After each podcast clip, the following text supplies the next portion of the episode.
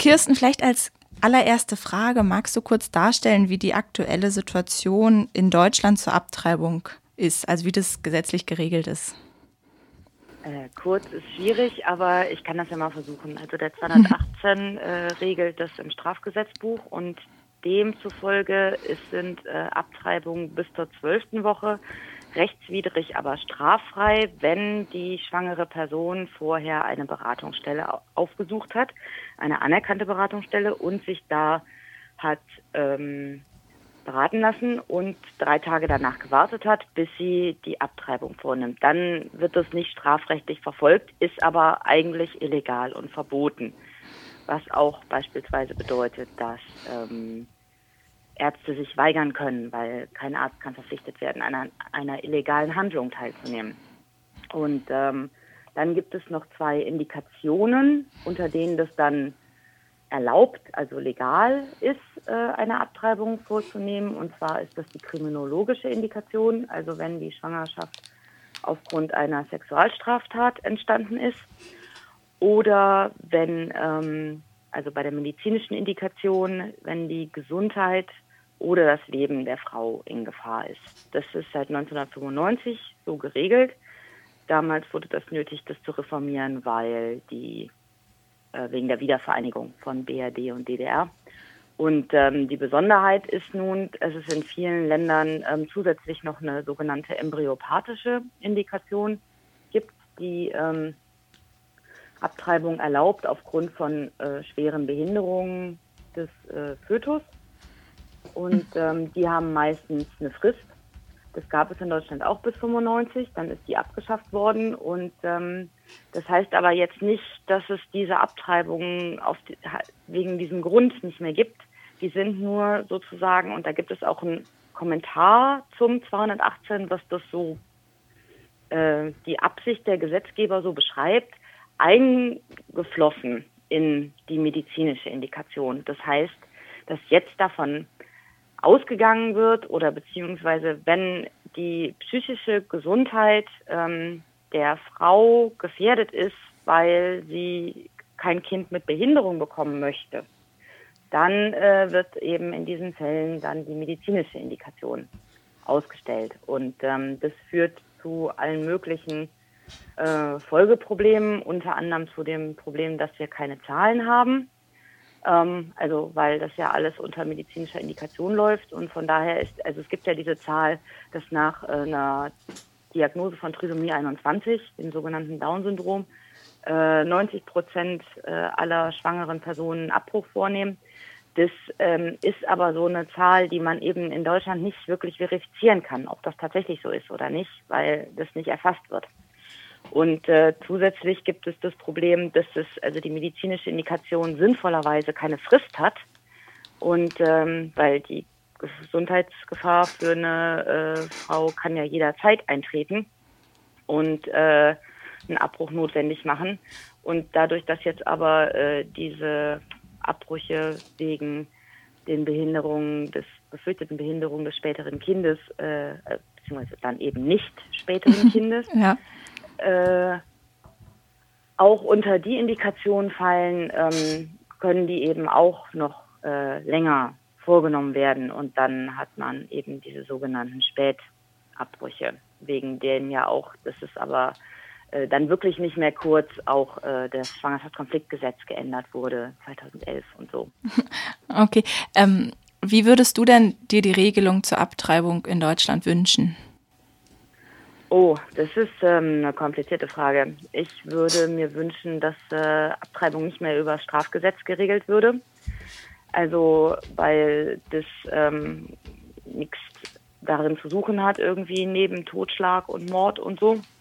Weil ähm, ja die Entscheidung für eine Abtreibung, die Entscheidung über den einer Frau über ihren eigenen Körper und was damit gerade äh, passiert ist. Und ähm, das wäre schon mal ein erster großer Schritt. Man müsste das dann zivilrechtlich regeln, unter anderem wer dafür äh, finanziell aufkommen soll, wie das mit der Verweigerungsmöglichkeit äh, an der Teilnahme am Abbrüchen für Ärzte und Ärztinnen sein soll ähm, und so weiter. Ähm, das äh, gibt allerdings auch äh, gerade wenig Diskussionen darum. Also auch äh, in dem sogenannten Pro-Choice-Lager, also unter Feministinnen, die äh, jetzt nicht wie ich beispielsweise Pränataldiagnostik kritisieren und auch die Abbrüche danach äh, für problematisch halten, ähm, die jetzt also auch fordern, Paragraph 218 weg, unter denen gibt es auch keine Diskussion, wie das sonst wirklich äh, dann geregelt werden soll gesetzlich. Und äh, das müsste man mal anfangen, wirklich zu diskutieren, wie man sich das vorstellt. Ist es aber auch nicht besonders wahrscheinlich, dass das demnächst auf der Agenda steht. Ähm, ja, schade, ich hack, da, ich hack da kurz ein in die, also du sagst, die aktuelle Debatte, die gibt es nicht so richtig, aber in feministischen Kreisen wird es ja durchaus diskutiert. Was würdest du denn sagen, was der größte Knackpunkt zwischen FeministInnen ist in dieser Debatte? Naja, es wird äh, um Abtreibungen diskutiert und äh, dass die jetzige Situation so nicht äh, gut ist, unter anderem eben, weil ähm, diese Pflichtberatung Frauen ja total äh, infantilisiert. Also warum muss äh, eine, eine schwangere Person, die nicht schwanger sein will, ähm, eine Pflichtberatung sich unterziehen und dann auch noch drei Tage warten und darüber nachdenken? Das ist ja nicht einzusehen. Ähm, also darüber gibt es Diskussionen, aber da das so, also wenn man äh, sich äh, die äh, Parteien anguckt, da hat ja keine einzige, also außer vielleicht die Linkspartei, aber da steht es auch nicht besonders weit oben auf der Agenda.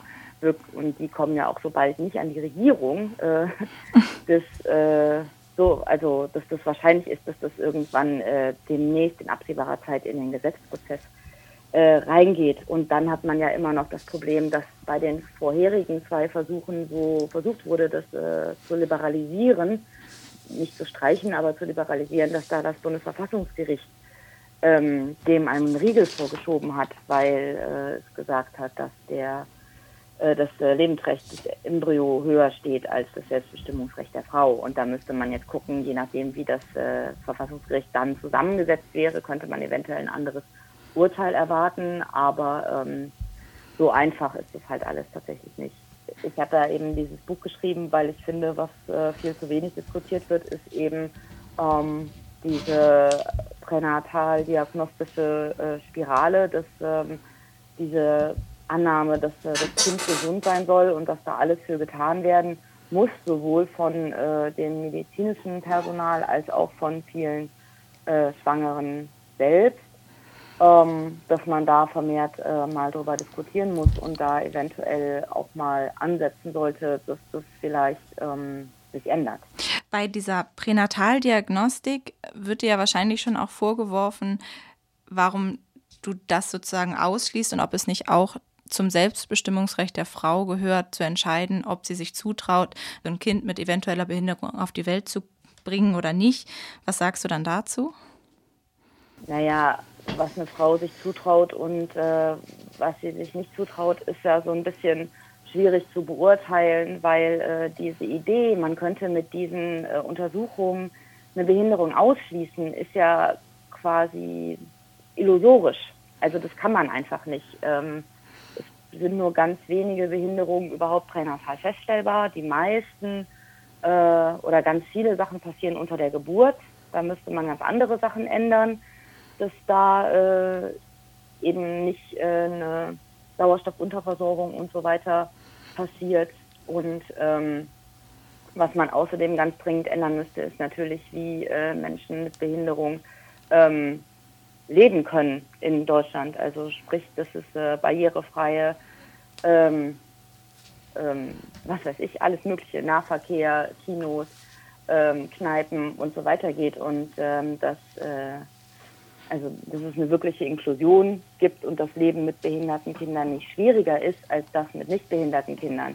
Also da sehe ich als Feministin eine, einen Fokus, dass man da quasi mit der Behindertenbewegung zusammen, die ja gerade auch sehr aktiv äh, gegen das Teilhabegesetz, ähm, das nächste Woche in die Kabinettabstimmung gehen soll, ähm, also sich da zu verbünden und da aktiv zu werden. Aber heißt das, dass du Abtreibungsgründe einfach komplett aus der Deba Debatte Abtreibung ja oder nein rausnehmen würdest? Nee, das tun Feministinnen ja eigentlich sowieso nicht besonders gerne, über Gründe für Abtreibung zu diskutieren. Ähm, weil sie halt sagen, das muss jede Frau sich alleine entscheiden und äh, von daher ähm, ist es auch nichts, was äh, man öffentlich diskutieren soll. Ich ähm, kritisiere ja auch nicht so sehr die Abtreibung an sich. Das soll ja auch wirklich, also wenn eine Frau das meint, das nicht machen zu sollen, äh, können, wollen, dann soll sie das ja auch können. Ich würde ja nicht äh, ne, die Gesetze verschärfen, dass das nicht mehr geht. Da, ähm, und ich bin ja auch aktiv gegen diese selbsternannten Lebensschützer, die eben versuchen wollen, über repressive Maßnahmen Frauen davon abzuhalten, äh, Kinder mit äh, diagnostizierten Behinderungen dann eben nicht zu bekommen. Ähm, was ich aber äh, wichtig finde, ist eben diese äh, Rede davon, dass diese ganzen Untersuchungen zu machen so wahnsinnig selbstbestimmt sei, ähm, die anzuzweifeln und darüber mehr zu diskutieren und mehr zu fragen, ja, aber was wollen denn die Frauen da eigentlich wissen? Und kann man das wissen? Sind es nicht eigentlich illusorische Versprechungen, die äh, eher aus feministischer Sicht hochproblematisch sind? Ähm, wo siehst du denn die Rolle von einem anderen Elternteil in der Schwangerschaft? Oder sagst du, die fängt an, wenn das Kind dann geboren wird? Naja, das kommt immer so ein bisschen drauf an, ähm, wie, ähm, wie die Konstellation ist. Und ich habe ja eher so eine Idee, dass es gar nicht nur ein anderes Elternteil und eine, also dass es eher so soziale Netzwerke gibt, die eigentlich Kinder großziehen im Idealfall.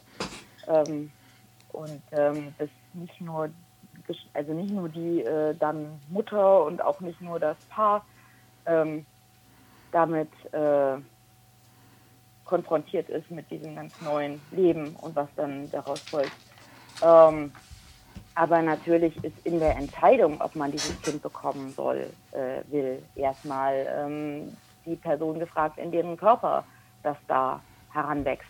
Und äh, da würde ich jetzt auch niemandem sonst äh, ein größeres äh, Mitspracherecht äh, einräumen, auch nicht äh, der Erzeugerperson.